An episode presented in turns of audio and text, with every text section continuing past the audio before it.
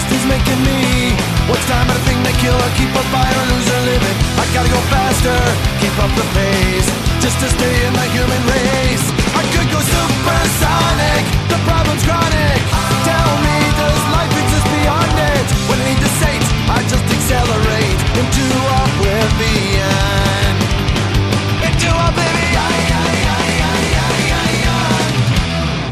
Buenos nachos, amigos, and welcome to another fantastic episode of Record Breakers. Another week, another gathering of record reviewers, another gathering of friends to talk about music and share it with each other. Uh, I am Petey Rave, your man with no plan. Here with me, as always, is my team of of friends, my my virtual lunch table of compatriots to share music with. We've got none other than Drew. Hey, what's up? We've got Brett. You see, they fly into the black hole. Mm-hmm. And we've got Patrick. Bonjour. Mm-hmm. Uh we're here gathered to talk about music and share it with each other. Here to share music with us once again is Brett. Brett, what do you got for us this week? All right, kids. I went to Canada not long ago and I saw a band play their 40th year anniversary concert in their hometown. That band was three dudes in a band called Rush. Uh, and uh, during that show, I saw them play three tracks from this album, and it blew me away because they actually did it and in a very weird way. That album is A Farewell to Kings, again, by the band Rush. Mm-hmm. Can I mention that they're Canadian? Yes. Canadian. Uh we're doing Rush again. We're revisiting Rush. Uh one of our I think one of our favorite albums to talk about previously uh was also a Rush album. Uh and I have to ask, there's probably going to be a lot of expectations uh, pre-built with uh, the crew, but let's just go ahead and ask Drew, what did you expect coming in into this album? Well, let's see. It's Rush. So I expected Rush. Um, I expected great bass playing. I expected great guitar playing. I expected amazing drumming. Um, and I expected some crazy far out lyrics. I expected insanely tight musicianship. Um, and I expected to have the uh, music nerd inside of me very happy by the time we ended listening to this record. Mm-hmm. Patrick, what did you expect coming into this album? Um, this is this is a Rush album that is not. It's not on my my constantly listened to Rush albums. It, I, it's more of the early Rush, although some early Rush I will I really love. But it's Rush. They are. Uh, they're they're probably in in several decades going to go. You know, music nerds will be like, no, they're pretty much the best band ever. Like they, I think they they, always say they, that. yeah, they they've been playing music for like forty years, and it's still good. Like even their new stuff is still pretty good. Uh, yeah, and I will say, uh, my my brother hates them, and it's kind of hilarious. he prefers the I don't know Rolling if like your Stones. brother. Your brother's a Van dumbass. Halen. Yeah, your brother needs to GTFO. The Rolling Stones are god awful. uh, Brett, how would you go about describing Rush again? Assuming that somebody's coming into this particular episode not having heard our previous episode, and or maybe even doesn't know who Rush is. Well, I mean, you know, this ain't moving pictures. You ain't gonna get no Tom Sawyer. Uh, you know, this this isn't your. You're gonna hear.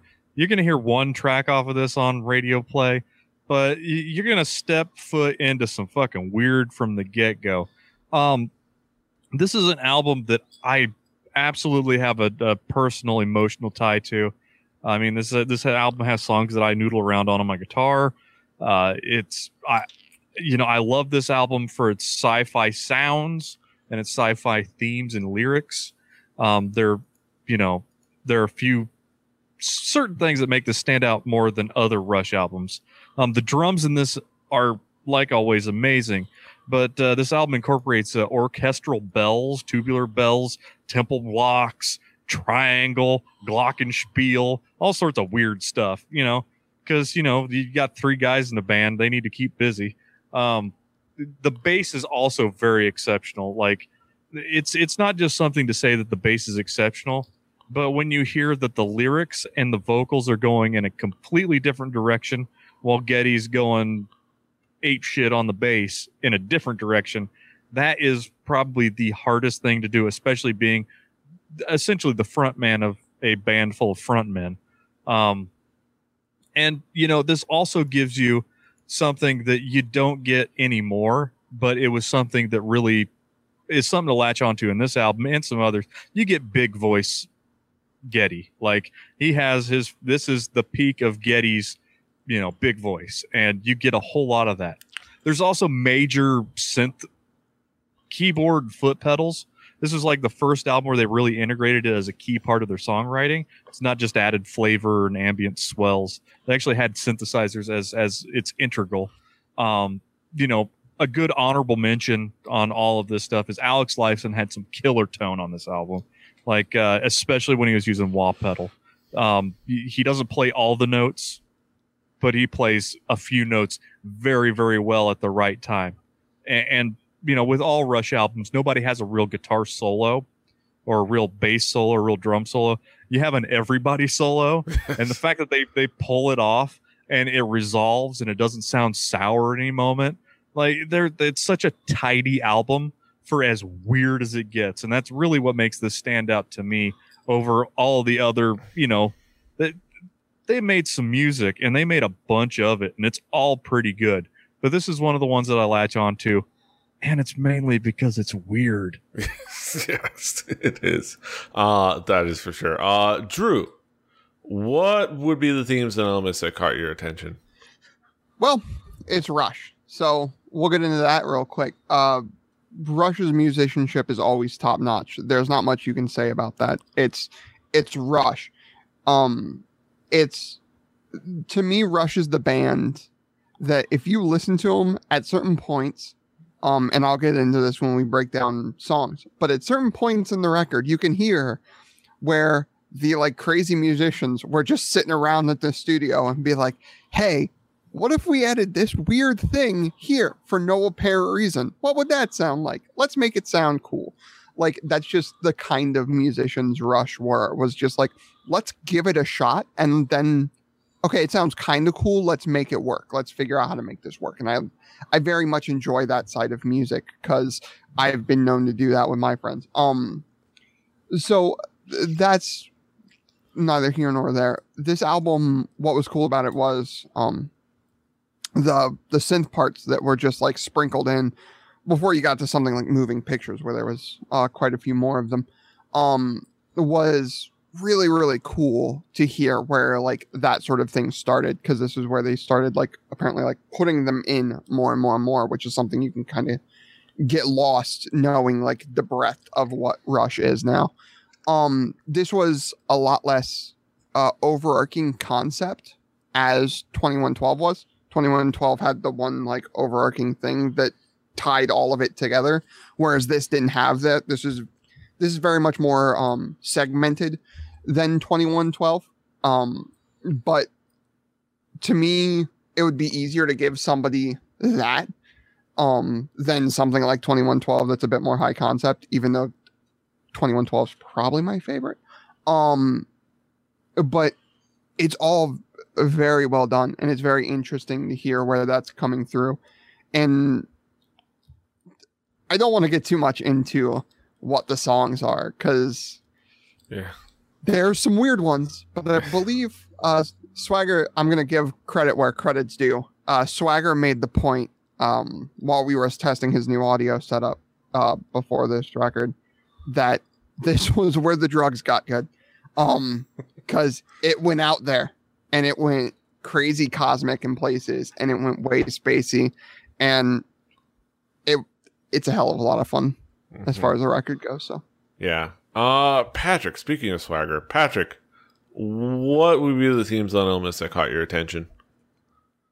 Um, it, it's it's the it is maybe the bridge between like early Rush and and 80s Rush. Uh, some some human being in the world is the guy who gave Rush a mini moog, and that person should be knighted, sainted, like treasured forever for giving Rush access to a synthesizer. I know it went too far in the 80s, but for a brief moment, for four or five records, a synthesizer and part of Rush was like the greatest thing ever. And this is this is the origins of that. This is the beginnings of that. Um, this is so this is before Neil Peart was always one of the best drummers in the world. This is before he really got super show offy and he just was unbelievably tight and perfect, which is respect respectable in its own right. Um, lots of syncopation with with Geddy on bass and stuff, and that was always something Rush did. Um, and this is where they get really weird. Like if you thought twenty one twelve was kind of odd, because it is. It's you know a twenty minute epic about you know finding a guitar in a in a cave in an in a world long long in the future without music. That's weird. Uh, a, like- a, a world a hundred years from now or so. Without music, yeah. Yes. yeah like like that's weird this makes 2112 look like uh, like a nursery rhyme like this gets crazy like like drew said the drugs whatever drugs they were taking at this point were the best drugs Yes. I gave credit to you. Yes. Uh, yeah, I think that's a great way to put it. Uh, Brett, what would be some of the key tracks uh, to key in on? Some of the, some of your favorite songs. Well, I'm gonna do record breakers the thing. Um, I you know I'm not gonna go deep into the song. A farewell to kings. You you start out and first thing you hear is underlying an audio track of birds singing, um, and then a classical guitar comes in, and it has a melody that goes into it with a synthesizer. Enough said. Uh, then you go to the next song on the album, which oh my god, I like I about shit my pants when I saw them play live. Xanadu. No, not the roller skating uh, Olivia Newton John song uh, uh, movie. The Xanadu. The, it's I, I am not much of a lyrics guy. I've always told you guys that I'm more about the execution than the, the content when it comes to the lyrics. But this is an 11 minute song about somebody finding the key to immortality and then finding themselves trapped in the prison of eternal life, waiting for the planet to die. Uh, it has modulated bells, like you know, like when you when I saw them play this live, it is a spectacle because they played this song. Alex was playing a double neck Gibson EDS 1275. Geddy was playing a double neck Rickenbacker with a 12 string neck on the top of it because he was playing 12 string melodies at the end of it. Um, I mean, it's the most 70s ass 70s you could see Rush being. And, and like, you know, it, it's exceptional. There's there's certain parts in this song where Geddy just fucking breaks down and does like a lick that I don't know how he does the way he plays bass, but you know, he just did it. A- And you get the really big Geddy voice. You get like, you know, singing high and singing long and singing with all them lungs had. Um, moreover, it'll make you think twice about hanging out in the pleasure dome and breaking your fast with honeydew and the milk of paradise. Yes. Um, and you know, finally at the end of this album, you have one part of a story. It's Cygnus X1, Book One, colon the jour- the voyage. Uh, th- this song really speaks for itself. You listen to the song, you know what the song's getting to. Like, you, you start out, you got like a weird like space voice man going, and then they make like some god awful Star Trek noises with a synthesizer and but it's the best god awful noise you could ever have. Uh, you know, flying. eh, th- This is a song about again lyrics don't really matter to me, but the story is important. You know, they're flying their spaceship that's named after Don Quixote's horse into a black hole in the Cygnus constellation. Uh, it's got some great growling bass. Like I don't know how they recorded it because when you first hear the bass come in, it sounds like they're recording it from the other side of a basketball gym. Like it, it, it sounds great, and then like the song opens up. There's like the the drum hooks right in, and the bass and the drums do this amazing weird time signature rotation. It's a th- like three four seven eight three four then four four on a rotation, and it's like you almost get to the point where you can bob your head with it, but then they fucking do a blah, blah, blah, and it screws you all up.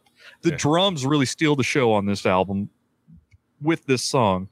Uh, In the second act, though, Alex Lifeson does one of the best and simplest wah wah guitar solo that is pure 70s rock and roll tone. Like, again, he doesn't play every note, but he plays the notes that he does perfectly. Like, and this is just a real testament to what you can do when you guys when a band of three dudes play so much that they are just one guy it is so tight the way they recorded this and there is not a sour note not a dead note everybody plays everything. And you know it's even like as carl from aqua teen would say you know this ain't no boom boom crap. They're hitting like some notes on extremely weird timings. And you know that that song really sums up everything i love about rush. Because you know what? This was this was about the time that dungeons and dragons was starting to be Yeah. a thing. This was the time of fucking weird ass hallucinogenic drugs being making their way up to canada i guess i would Yes. assume Yes. um but like this was this is a very very personally magical album and you you definitely have to go to the next album hemispheres and figure out what happens at the end of uh, Black cygnus x1 the story yes. I, I will give you a hint uh, you'll you'll end up in olympus Yes. and uh but yeah yeah. Uh, Drew, what would be some of the key tracks for you? Well, we're gonna start out with a farewell to Kings. Um, because I thought I'm gonna try to come into this album as someone who has never listened to Rush before. Um, or uh, better yet, um, better said, someone who's only heard of the stuff that most people, um, the layman, as we were calling him uh, earlier, has heard of Rush. Right. You've you've heard the Tom Sawyers, you've heard the YYZs and all that. So you sort of think you know what you're getting with Rush.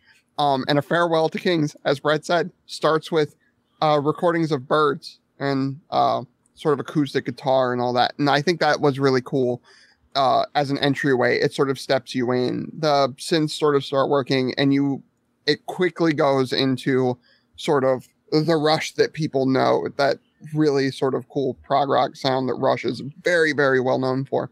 And I think that serves uh, two purposes really greatly. One, I like calm uh, openings to records to just sort of like set you down, relax you, and get you into it for stuff like this that's a little more uh, thinky music, as I would like to say. Um, but at the same time, it lets you lets the person that might have only heard those the your bump bump dums as uh, Brett so eloquently put it. It lets them know that hey, by the way, um, we're going to mess with things. We're going to be all out there. We're going to be weird at times. Don't get too scared now. um, closer to the heart. Um, that was Rush's first real big splash hit, and I think it had good reason to be. Um, it was one of their shorter songs ever. Um, it was under three minutes, which for Rush is very, very odd. Um, but it still has that flair, the complex rhythms. It still has the, the tight musicianship. It still goes all over the place. It's still Rush, but it's more palatable for the radio. Um, and sort of is cool in that way. And then I think we're all going to end up talking about Cygnus X1 because Jesus Christ, that song was awesome. Um, it was, it was that sort of super spacey, super cosmic, super like crazy rush. It had the cool concept going for it. Um, and it sort of leaves the album in this really cool spot. Um, that lets you, it's just sort of a reminder of like, hey, by the way, we're Rush. We're a bunch of music nerds. This is the one where like I very much like could sit and close my eyes and imagine being in the studio and like just like them sitting around like what else should we do like let's let's try this cool thing on this song like that this is the song that like you hear synths coming in in parts where like normal people wouldn't think to put synths there but then once you hear it there is no other place for it to go but right where they smacked it which that's just I'm a musician. I like playing music. It's a fun thing to do and it's a fun pursuit. But there are some people that like have spent so much time working on it that like they just think on a different level. Yeah. And then they smack it Uh, and that's for sure. Uh, Patrick, what would be some of the key tracks for you? Uh, closer to the heart. I'm I'm a sucker for Rush's pop songs. Like they they are a band that can write a 20 minute song about anything, but then they can go write like three minutes of perfect rock music. And Closer to the Heart is a really, really good example of Rush's ability to do that. It's one of those songs where a- music nerd can appreciate it because it is so perfectly executed, but someone who just likes classic rock radio hears it and like, yeah, that's a fucking good song because it is.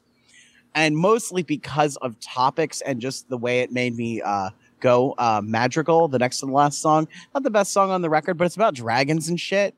And somewhere in my mind, uh, Neil Peart is DMing uh, a D&D game, and I just want to be in that one time because he just seems like he'd be into that. And and Cygnus is just fucking weird, really, really, really fucking weird, in the best way possible.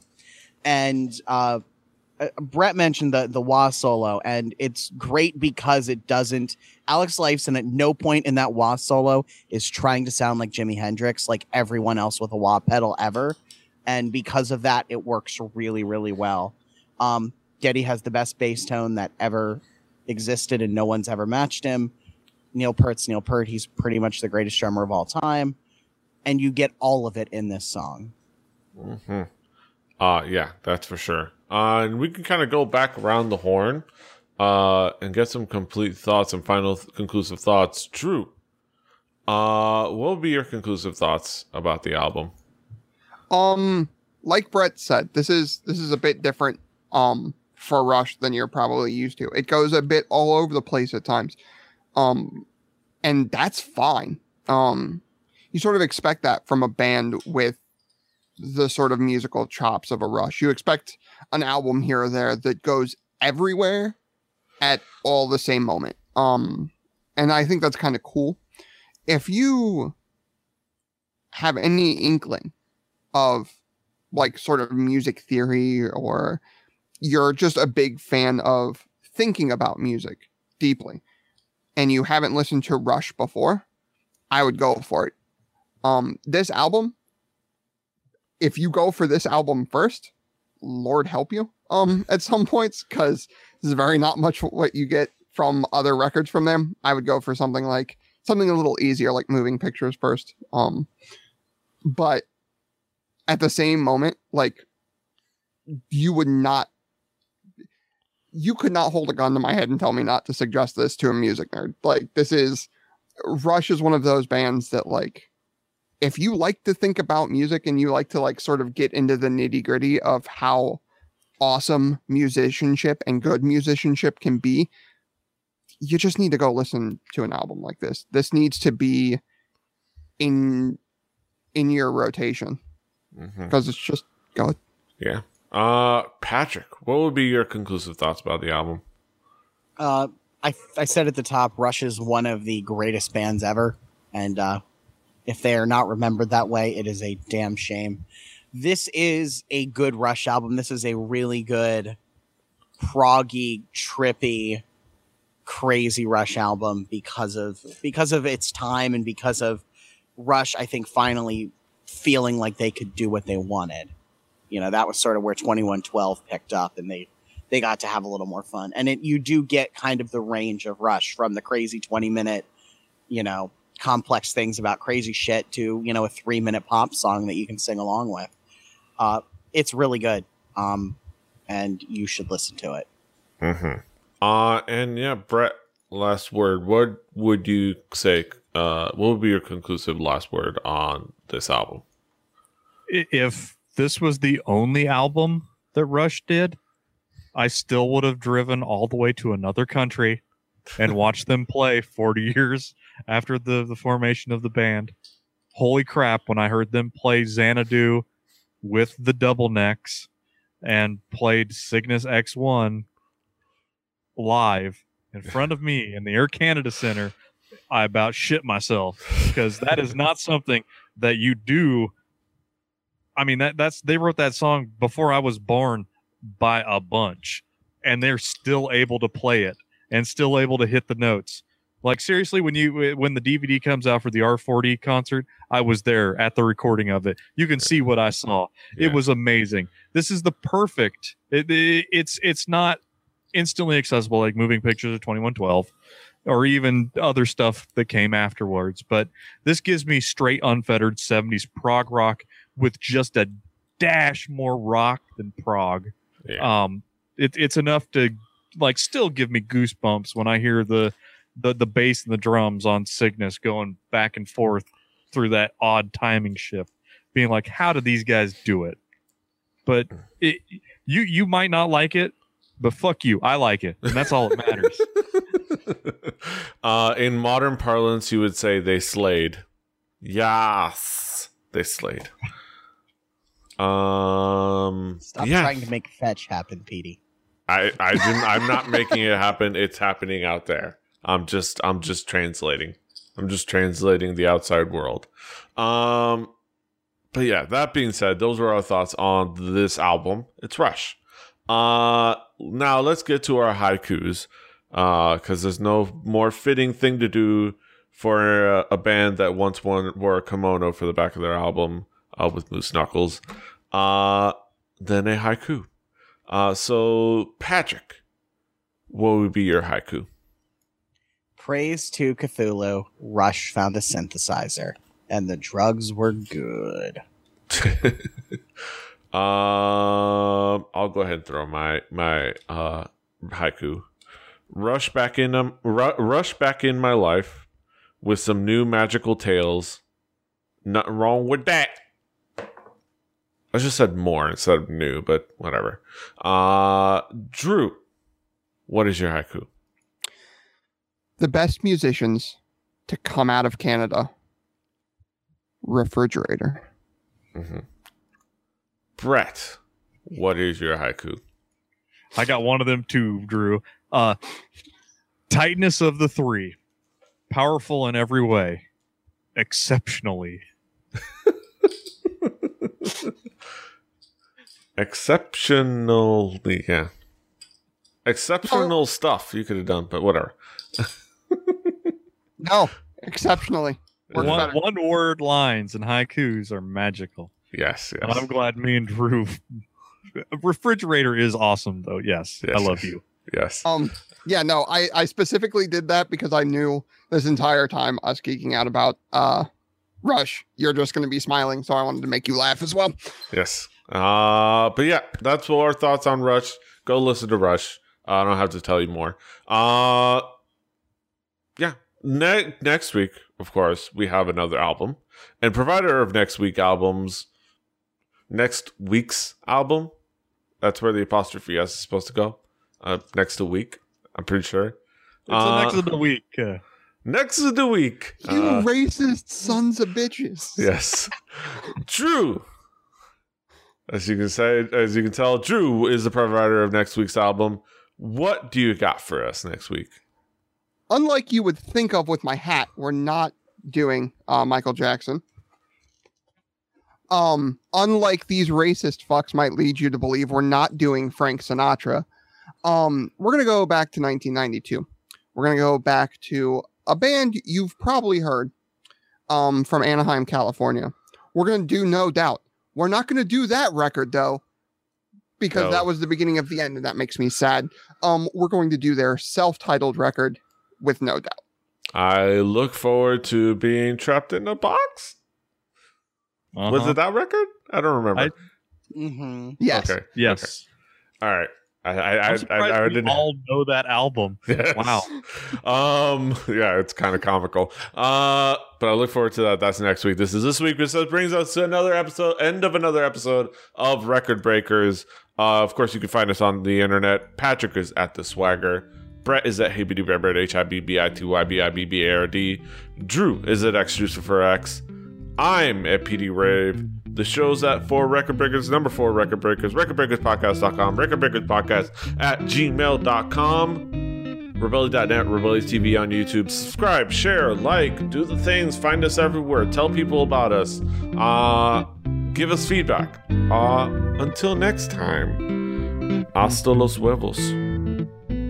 Tooda toot toot toot